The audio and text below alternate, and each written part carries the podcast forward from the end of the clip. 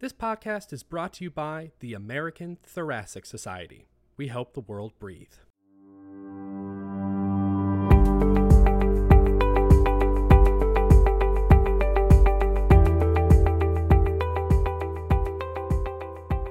Hello, and welcome to Scholarly, a podcast brought to you by the ATS Scholar Journal. My name is Rachel Quaney. I'm a pulmonary critical care and sleep clinician educator at University of Colorado. Today, we will be discussing the ATS Scholar article, Gender Disparities in Critical Care Procedure Training of Internal Medicine Residents. I'm joined by two authors of this paper, Dr. Lekshmi Santhosh and senior author, Dr. Jackie DesJardin. Dr. Jackie DesJardin is finishing her cardiology fellowship at UCSF and embarking on her advanced heart failure fellowship also at UCSF. Dr. Lekshmi Santhosh, Associate Professor of Pulmonary Critical Care at UCSF, serves as the APD for both the Pulmonary Critical Care Fellowship and the Internal Medicine APD, as well as many other I am absolutely honored to have the two of them join me here today, but I would also like to highlight the team that they put together for this paper. It is a multidisciplinary and multi-specialty collaboration, teamwork between two institutions, Mayo and UCSF. And I think this uh, teamwork approach really brought us to this great paper that we have today. So I am absolutely excited. Welcome to the two of you. Thanks for having us. Thanks so much for excited to be here. Perfect. So first, quick disclaimer and a clarification. This is a study on gender. The data collected was based upon self-reported gender identification, but during the study period, residency applications provided a binary option for gender, male or female. We acknowledge that this therefore cannot be a complete picture of the gender disparities that exist, particularly for our non-binary, gender non-conforming, or transgender trainees. This data will be spoken about in the terms of male, female, men, or women, but I want to acknowledge that this is not a complete picture. So let's jump in. I would love to know how this framework came to be, this amazing team and this paper came to be. What was the initial impetus to start this? Yeah, I can I can take that one. So this is Jackie. I be, I became interested in studying this topic as a second year internal medicine resident. So I was in internal medicine residency at UCSF. I was interested in procedural subspecialties and considering pulmonary critical care and considering cardiology. Obviously, I ended up in cardiology. But one of the main deterrents at the time was the procedural aspect of these specialties. And I remember feeling like I, I didn't have a lot of procedural experience and I was not confident in my procedural skills. And so I remember kind of being on a MICU rotation and talking to my co-residents about about our procedural skills and doing central lines. And I remember talking to some of my male co-residents and one, in one case in particular, my co-resident who's now a, who's now a cardiologist as well, he was just so confident in his procedural skills and so confident in his ability to do things and it it stood in stark contrast to where I felt I was at the same level of training even though we were interested in the same specialties we had had similar experiences and so that got me kind of thinking you know how are we decide how are people getting procedural training? Has my training really been so much different than his or is his confidence level just different than mine? And then i started thinking you know if ge- whether or not gender might be influencing this. And i started talking to some of my co-residents and i was surprised that the responses varied drastically. I kind of asked people i was working with do you think that gender is influencing how many procedures you do in the icu and some people would say, absolutely not. I think everybody's having the same training experience. And then other people would say, particularly women, would say, absolutely yes. I think that I am doing fewer procedures than my male co residents. And I thought that was pretty interesting, just anecdotally. And so we wanted to kind of study it in a more rigorous fashion. And that's how this, this paper came about and the idea for this came about. That's really interesting. And I think it'll tie into things we chat about later with the qualitative part of this study. Lekshmi, as from your perspective as a faculty member, was this something that you were thinking about, aware of before this, or was this a new concept to you? Absolutely. I think my experience in training very much echoed Jackie's experiences. And then as I became more in the supervisory role of procedures, first as a pulmonary critical care fellow and then as a faculty member, this disparity, the gender disparity and the influence on procedural volume and procedural allocation became even clearer and starker to me. Whereas back in the day, I had experienced those same wonders or questions that Jackie had talked about. And then as a supervisor, I noticed stark differences in the confidence and competence of different trainees and a stark reminder sometimes of the Dunning Kruger effect in action. And it made me want to study this more. So when Jackie approached me with first the quantitative data documenting the hunches that we had shared all along, I said to Jackie, this is amazing. We have got to do a qualitative exploration of these data because this the pairing of the numbers went from the quantitative and the why from the qualitative will be so powerful in just adding proof that this is more than just a feeling but actually supported by the evidence that's fantastic. And I think that's a perfect segue into just explaining for those that may not have read the article yet exactly what your study entails, because it was a mixed methods explanatory sequential study. So, starting with the quantitative, starting with the data, and then designing the qualitative study to dive into that data, to explain it, to give you the richness, the depth, and the understanding that is the reason to have qualitative studies, right? We get these raw numbers, and then how do we make sense of this? How do we figure out where to go next, whether it's in research or medical education? And the qualitative part was beautifully designed in order to help give you that full picture. So both parts of this of that the mix the quantitative and the qualitative are both in this article that has been published and it really provides that sort of richness that expands on what your anecdote, your experience, and then the data ended up showing. Do you want to talk through a little bit of how you designed this study and thought about those two parts? Yeah, sure. I can start with maybe the quantitative analysis because that's what we did first, and then and then we can talk about how that led into the qualitative analysis. So we had this question, and up front we kind of had an a priori hypothesis that there would be gender disparities in ICU procedural volume, but not in procedures that were performed as part of a structured procedural rotation. So at our institution, residents primarily perform procedures in two contexts. One is in the ICU during their critical care rotations, and those procedures tend to be less structured in terms of their allocation, supervision requirements, et cetera. And then the second is during a structured procedural rotation where they perform hospital, usually hospital medicine procedures such as paracenteses, lumbar punctures, et cetera. So uh, we had an a priori hypothesis that there might be more disparities in the ICU procedural volume, possibly because of the unstructured nature, possibly because of a lack of representation of faculty and we're not we weren't sure exactly the causes but that was the perception going in. So we had this inherent comparison within institution between structural procedure service and ICU and then we did the same comparison at Mayo which has a similar setup with a structured procedural service and ICU procedures. And we kind of thought about it the most robust way to analyze the qualitative data would be to actually extract procedure notes directly from the electronic medical record and not rely on procedural self-report, which is how the majority of the literature has done this type of analysis in the past. But we did, so we directly extracted the procedure notes. We also extracted resident schedules from Amion, which is our physician, physician scheduling program.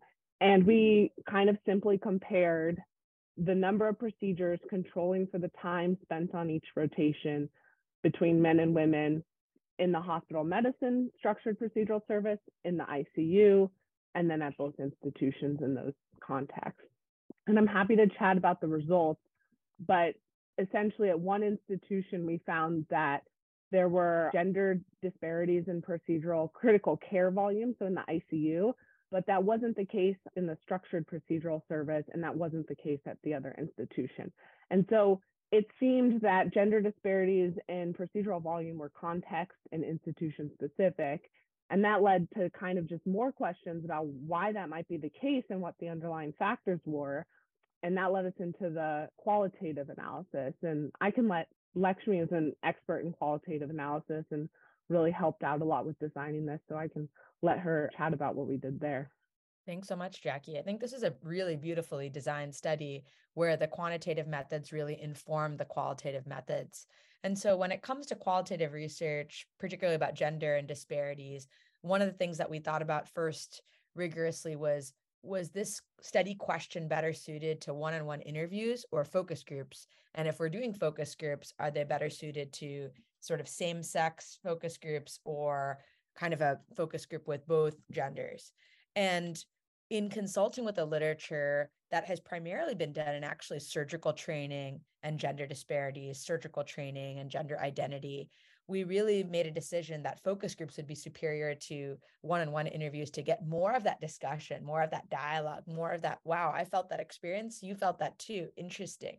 More of that generative content rather than a one on one interview where it's a little bit more closed and the the same sex groups similarly we were to provide sort of this sort of safe space if you will to discuss these concepts that might be a little bit uncomfortable might be a little bit charged might be a little bit sensitive to people and we wanted people to really express how they truly felt and feel safe in that and not really hold back from how they really felt and i think that if you're reading this paper if you don't have time to read it just looking at the quotes that have been pulled out in this paper is really fascinating. And, you know, this paper has kind of gone viral on social media. And I think it's because the quotes resonated so deeply with people. And I think it's just another example of how qualitative analysis, getting at that why, can really explore at the, the underlying reasons for how these disparities ended up to be how they are so that we can more proactively tackle them. That's fantastic. And a really good insight into how something this big of a topic, this complex of a topic, can at least be broken down into little bits to start getting the data, start getting the information that we need to see what the issues are in order to better address them. And so kudos to you and your entire team for doing all of this. I I think that one thing that Dr. Santhosh said was really interesting to me just now is that generative dialogue in the focus groups. And I definitely think that, I mean, that is definitely a benefit in qualitative analysis for how you can really ensure saturation and really sort of mitigate the leading that can often happen when you have the one-on-one interviews. And so having experts in qualitative analysis are like dr santhosh are really important for studies like this so you can best get the data that you that you should get.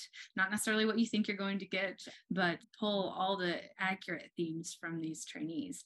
Uh, just a logistical question the two institutions, did you have representatives from the same institution lead the focus groups or across across the two institutions? Yeah, that's a great question. We did it with the same institution. So it was actually my myself and Dr. Santhosh who led the focus groups at CSF. And then it was Dr. Olson and Dr. Kelm who led the focus groups at Mayo. I think you're right, though, that it would have been better prospectively to design that we interview residents from the other site. However, because this was a sequential study where we first did it at UCSF and then did it at Mayo next to sequentially to see if these themes were similar or different, that is why the interviewers ended up the way they did. I think if way back years ago we had designed this initially as a multi-site study, it would have been wiser, you know, for next time and for future studies and future med ed researchers listening in to do kind of cross-site pollination with who led the focus groups. There's another study that I'm doing right now that's a qualitative longitudinal study where we're doing exactly that. It's a multi-site study where we specifically are doing interviews for the other institution to avoid any bias. Uh, yeah. Oh, go ahead. Oh, I was just going to say one of the other things that I liked about our design is that similar with the quantitative analysis, with the qualitative analysis, we had an inherent internal control in some ways because we were com- we asked the same questions to the focus groups about ICU type procedures and procedures done on the structured procedural service and it was very apparent in the focus groups that the answers were completely different suggesting that the context in which residents were performing procedures was really dictating their response to the answers and less so how we set up the focus groups and and that we had the same institution and some of those factors. So uh, we did like that we had kind of this internal control that we could compare against each other because we we're asking the same questions about both contexts absolutely and i don't necessarily think that having your focus group leaders at the same institution is necessarily an inherent weakness. I think it's just something to be aware of that people that don't understand qualitative research and trying to interpret studies need to know that that's a trade off. As all things in research, there are trade offs. You probably got a more nuanced view from because you were able to know the culture and know the details of the what the procedural rotation are at your institution but the trade-off is then maybe a little a worry about honesty or forthrightness whereas if you did a cross pollination, you would have a trade off there. It would absolutely be inverse. So it's just an important thing for our listeners who aren't as familiar with qualitative to be aware of and, and to be aware of if you're designing your future qualitative studies. Jackie, you mentioned the procedural rotation, and I would love to get a little more info on that because I think one it provides some really interesting nuance to all of this data and then leads into the what we next steps but also because these don't exist everywhere and the format can vary widely. So I would love to know more about the procedural rotation at UCSF, roughly how long it's been in place to sort of figure out if it was new or established, and then how the procedures are allocated. Yeah, great question. Yeah, so we have a the structured procedural service. It's a two week rotation. Every single intern at UCSF rotates on this, and every single intern has that dedicated time the way it works is there's one procedural attending who's a hospitalist, and any paracenteses, um, thoracenteses, or lumbar punctures in the hospital, those are the main procedures that are done by the service. Sometimes arthrocenteses, but not not as commonly. Any procedures that are done, they in the hospital, they consult our procedural service. We have a specific pager, and they're done. Those procedures are performed by a, a, medicine intern with supervision by a hospital medicine physician. And this service has been in place for many years, since before I was a resident at UCSF, which was now like, you know, seven years ago.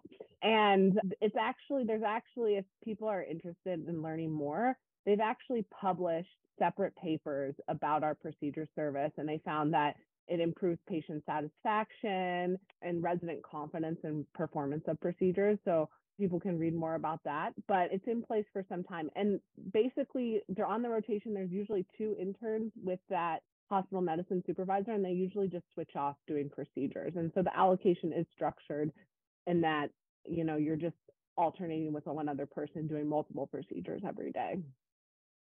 Fantastic. That's really helpful because clearly there was a difference between the ICU procedural opportunities versus the procedure team. And so hearing that it truly is just a there's a schedule and it's alternating gives a little bit of idea of how that may vary from what a normal ICU rotation often is, which I guess I can't speak for everyone, but in the institutions I've been at, it's slight hodgepodge of who's available and who's ready and who has the time and all of all of these other factors that as you talk about in the paper lead to probably some issues. So, do you want to chat a little bit about the results that you found between the procedure rotation and the ICU rotation at program A? Yeah, sure. Uh, one other thing I'll just highlight well, which isn't really emphasized in the paper, but I personally found very interesting, is that the um, distribution, if you look at the primary data and just do like a histogram, the distribution of the data is vastly different between the structured procedure service and the ICU procedure. So on the structured procedure service, it's basically a, the number of procedures performed by per person kind of is a, a, normal distribution. There's like a mean and there's some scatter around the mean. Whereas on in the ICU, it's a very skewed distribution in the sense that there's a few people performing lots of procedures, but a lot of people performing very few procedures. And so inherently, the way the procedures are being distributed in those two contexts is very different, and you see different distributions in the data. So in program A, basically we, we had data on 181 residents. They performed a total of over 3,000 procedures, the majority of which were done on the procedure service. And then they had 646 procedures on ICU rotations.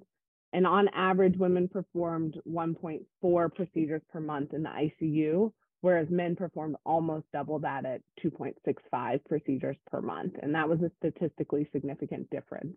And so if we look at how they performed on the structured procedure rotation, there was no significant differences. And I think uh, the p-value was not even close to significant. So there was no identifiable quantitative gender differences in the number of procedures being performed on the structured procedure service, but there was in the ICU at program A.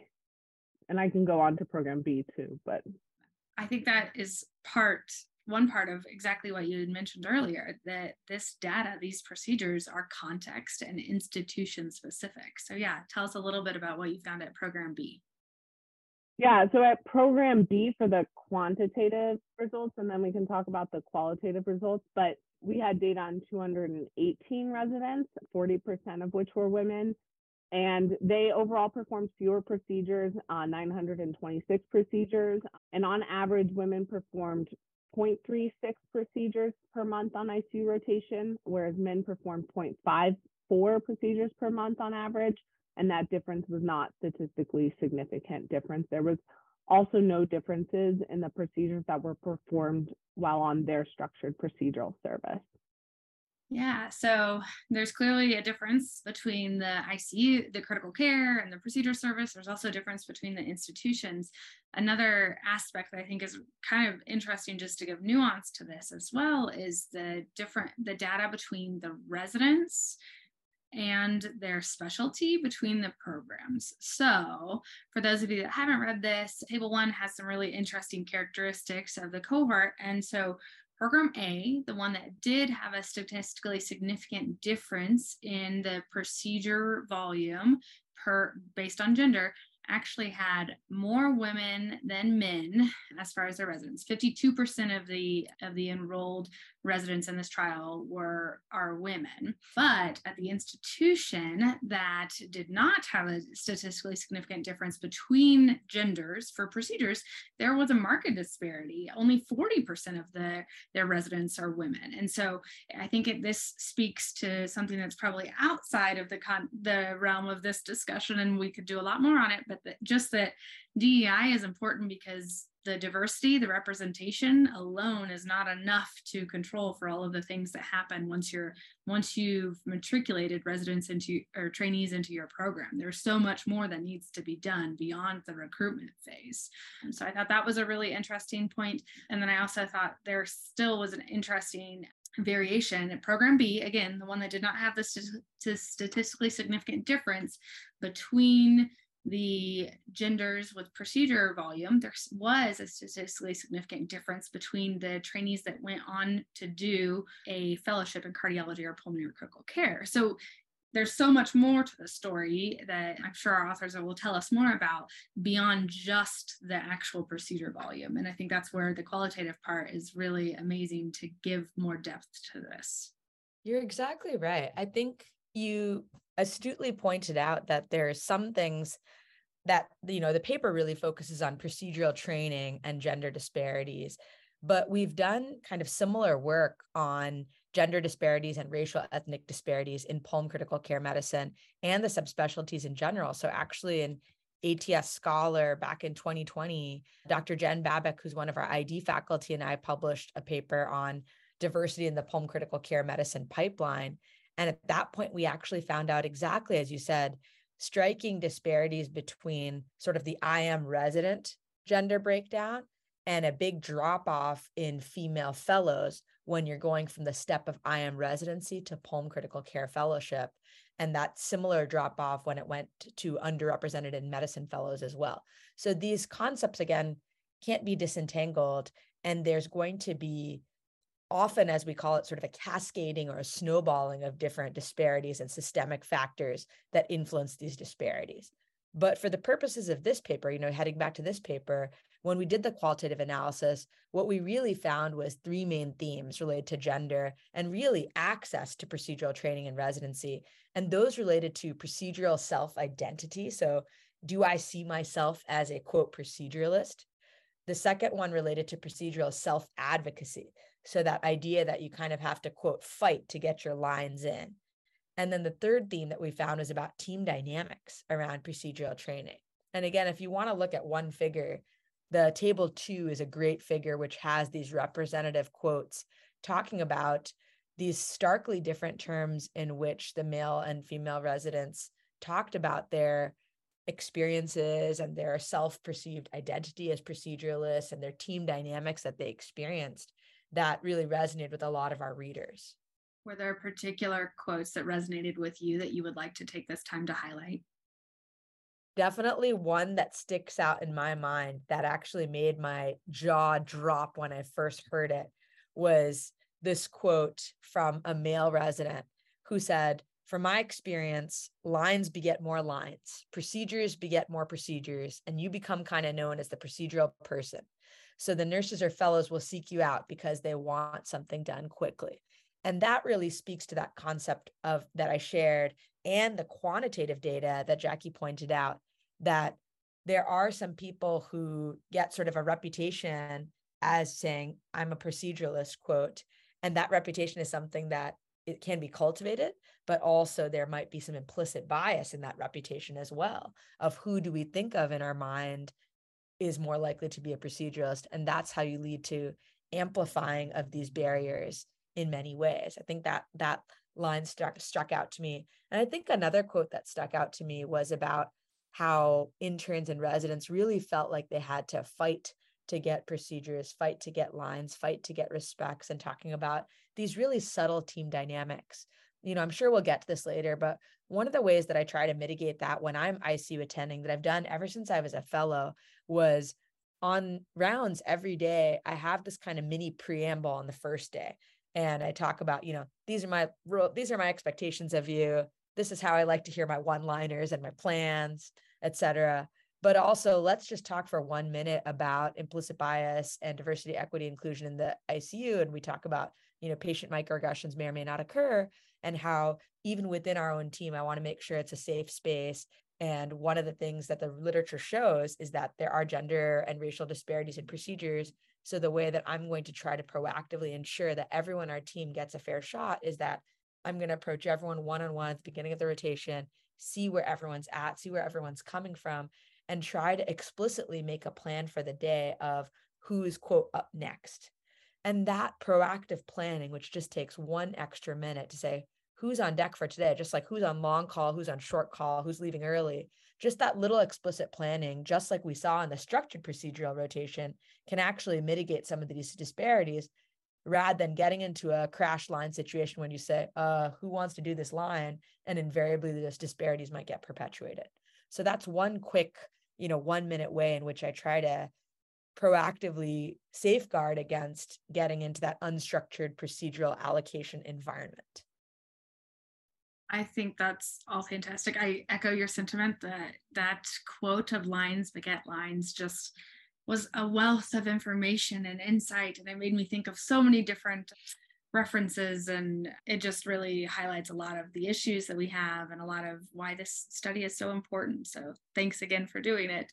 I think Lekshmi, you said something wonderful about how you, as an educator, start your time on service with expectations like most good educators do, and being very cognizant of that. And it made me think of another quote, representative quote from the paper that says, Your job shouldn't be to convince the fellow or the attending that you're smart enough or good enough or read up enough to do a procedure. It should be how do we get our interns more procedures, et cetera, et cetera. And I thought that was really striking because that ties in, even though it was analyzed under self identity, I think it also goes into the self advocacy theme that you also pulled out too. Is unfortunately, it shouldn't be as this as this learner astutely said but unfortunately self advocacy ends up playing a big part into the, the allocation of procedures as well Yeah, I want to echo that so much because that is something I've come to appreciate even more. First, doing this paper, and then now as a cardiology fellow, I'm often taking home call in a position where I'm being called in to help with procedures. And the difference, the variety, the the you know difference between residents in terms of this self advocacy piece is so stark sometimes. And you see some learners who you come in and they say, you know, like I'd like to learn how to do the procedure, but the patient's really sick and I have another patient I need to take care of and I have a family I need to call and a goals of care discussion to be had. And then there's some residents who you come in and they're like, I'm ready to do this procedure. Let's get started. I want to do it, et cetera, et cetera. And it's it's I wish it wasn't down to confidence and self-advocacy for these training experiences because I think a lot of people who maybe don't first identify as confident proceduralists, such as myself when I was a resident, can become very capable and excellent cardiologists or pulmonary and critical care physicians. But your ability to identify as a proceduralist very quickly in training with relatively minimal experience begets your experiences and allows you to have that confidence to have more of those experiences and greater confidence going forward. And so I think we need to find ways to not rely on an individual's ability to self advocate for their training opportunities. Absolutely. I think this is a great time to go into sort of the next stage, which would be what we're take home's next steps, where we go from here. But I'll defer to you. If there's other things about the data, the results that you would like to highlight, please feel free to share. Yeah, I can go first. I mean, I think the biggest takeaway from this paper I took away is the importance of being thoughtful and structured if you're trying to have an educational program and meet competencies. So if one if your goal is to have produce trainees who can perform procedures well or it have, have at the very least had opportunities to be able to have a robust procedural experience and the confidence to be able to pursue subspecialty and procedural fields if that is what they so choose to do then you need to structure that experience. When we leave it up to subjective you know who's available who's going to step up who ta- who's the loudest in the room then certain types of people will get those procedural experiences, that procedural training, that confidence. And then I, you know, this wasn't studied specifically in this paper, but I think it may influence their interest in cardiology or pulmonary critical care. But if we can focus our our procedural training more like what we do on the structured procedure service, where allocation is more structured, all residents have access to this training. They don't need to self advocate to get it. They have good supervision. I think that it provides a, a better experience for the residents. It's more safe for the patients and it provides a more equitable training environment than what we have currently in a lot of ICUs. I think to amplify that, I think a common misunderstanding or critique of this paper and this concept is oh, why are you trying to make sure that all residents get more procedures in an era of increasing subspecialization or, you know, referrals to quaternary tertiary care center, procedural volume is overall going down. And to that, I would reply that, you know, the authors on this piece, we're not advocating that all residents should do a billion more procedures. Rather, we're advocating, as Jackie said so nicely, that the opportunities to get further procedural training are equitable and structured and that when opportunities arise that there's an explicit discussion about them rather than people falling back on their own implicit bias. I really like that. Just eh, you could look at the decreasing numbers of procedures as our medicine has changed and take it and view that as it's a limited resource or you can be intentional, look at it and say, it is a precious resource. We need to be very, very intentional as medical educators with what we do with this now, even more so than we used to have to be. I love that. So, the ICU rotations are never going to look exactly like a procedural rotation because there are competing interests. There are so many other things. What ideas and granted these haven't they, these don't have to have been studied but what general ideas have you either implemented at your sites considered or talked to others about ways to help with this going forward Yeah, some of the things that we've already done is just publicizing these results so that people are a little bit more attention, intentional when they think about it. Just that extra second to think when when I'm a cardiology fellow, I'm tired, it's the middle of the night and I need to supervise a procedure. Just being a little bit more thoughtful that gender does influence who is doing this procedure and kind of surveying the situation and the whole team and making sure that there's an effort to be equitable. That's number one. Second, although there's, you know, never going to be exactly the same rotation in the ICU, we can do things like Dr. Santhosh has already mentioned what she does with her teams about just making the allocation a little bit more equitable and structured.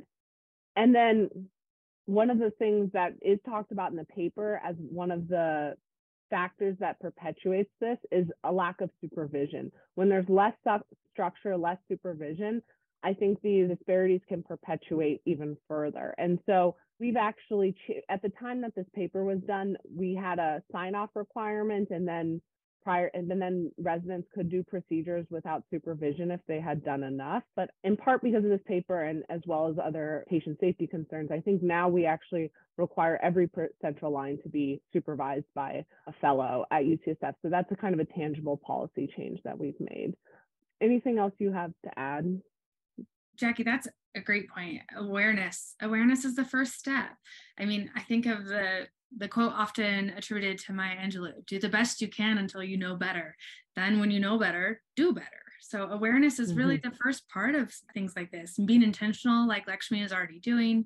I love that you mentioned supervision because I actually forgot. I would love to talk about that in a little bit more detail, real quick, because I think it's so important. So, we talked a little bit about the statistical differences that we've seen between program A and program B. And so one of the really good discussion points that I would encourage people to read in the paper, talking about why is this? What's the difference between them? And one thing that came up was supervision. So program A with the statistical difference between genders and procedural opportunities had a criteria of you have five procedures, you're signed off, you're able to do it. And then the other program, program B, did not. And so all these procedures were always observed. And I thought there were some really interesting discussion points that I hope to do justice to. And I say basically, at a certain point, if there's sort of an embarrassment or a um, hesitancy to say, I still need supervision when you feel like your colleagues don't, that's going to make you less likely to advocate that self advocacy, that confidence that then becomes this spiral. So I really loved that. And it was interesting because as I'm reading the paper, going through the quantitative first, those are the questions I was coming up with, right? Why is there the difference between A and B? And then you bring me to the qualitative, and all of a sudden I'm putting it together like, yes, that, that represents my experience, my anecdotal experiences as well. And that's one of the many ways I thought this paper was just so beautifully done and written to really flush that out. Yeah, super. I think that was a, a big difference between the two institutions. And I think that's actually changed a lot at Program A, in part because of this paper. And the the need for supervision, uh, first of all, I think it's it's safer for patients to have these procedures supervised. And and that that's incredibly important. And I think the threshold is so much lower. We even did try to do we didn't put this in the paper because it, it was not powered to analyze this, but we even tried to look at like procedures performed at night versus day. And there was maybe some suggestion, not statistically significant subgroup analysis, that even the disparities might be even more pronounced at night when there might be less supervision. And so I think that goes, that's kind of goes with what my personal perceptions had been and what the qualitative analysis shows that supervision is really important to lowering the barrier for people to have to not have to self advocate to get procedures and making a more equitable and structured learning environment. I think a meta point to add to all of this is the the big picture of why, right? Why did we embark on this project? Why do we do medical education research? It's because we felt something, we saw something. It generated a question in us. It inspired us to look into the data. It inspired us to seek qualitative data and experiences from others at our institution and others others at a different institution and then when we found the results what did we do we didn't just publish the data, but we really took these data back to the division chiefs, the fellowship directors. We presented at cardiology faculty meeting, at critical care faculty meeting, to the fellows and faculty to really raise awareness because the ultimate why, why do we do this is to create change and to advocate for change. And as you said, you know, disinfectant is the best sunlight is the best form of disinfectant and first raising awareness of disparities is the best step towards advocating towards change. And once people were aware of this to say wow we have data on these this again is in the larger context of literature on gender disparities and procedures and you know beyond just our fields that really spoke to people. It really resonated with people. And I think that that's what drives ultimately culture change and organizational change. And of course, we'll continue to work on the upstream drivers, as I mentioned, of diversifying the home critical care and cardiology workforce to begin with. And I think tackling this complex problem of gender equity from multiple different angles, using data, using experience, and using research to drive advocacy is something that I'm really passionate about that I think that this paper has been immensely successful at achieving. Absolutely. I echo everything you said and strongly support this. Part of why I wanted to highlight this article on this podcast. It's so important and so well done. So, as we wrap up, I want to thank you both. I also want to highlight your esteemed co authors, Doctors Emily Olson, David Sanborn, Timothy Deister, Diana Kelm, and Sarah Murray. Just big kudos to all of you and thank you to the two of you for taking the time to join me today. Greatly, greatly appreciate it. Yeah, thank you for having us. And uh, thank you especially to our first author, Dr. Olson, who wanted to be here but is a busy Pulm Crit Fellow, and she did so much work on this. So thank you. Fantastic. Thank you so Thanks much. oh, yeah, absolutely. It was truly my pleasure. Thanks as always to our listeners. You can find this article on gender disparities in critical care procedure training of internal medicine residents on the ATS Scholar website at atsjournals.org. If you enjoyed this episode of Scholarly, please make sure to subscribe and leave a review wherever you get your podcast. Thanks for joining us. Have a good day.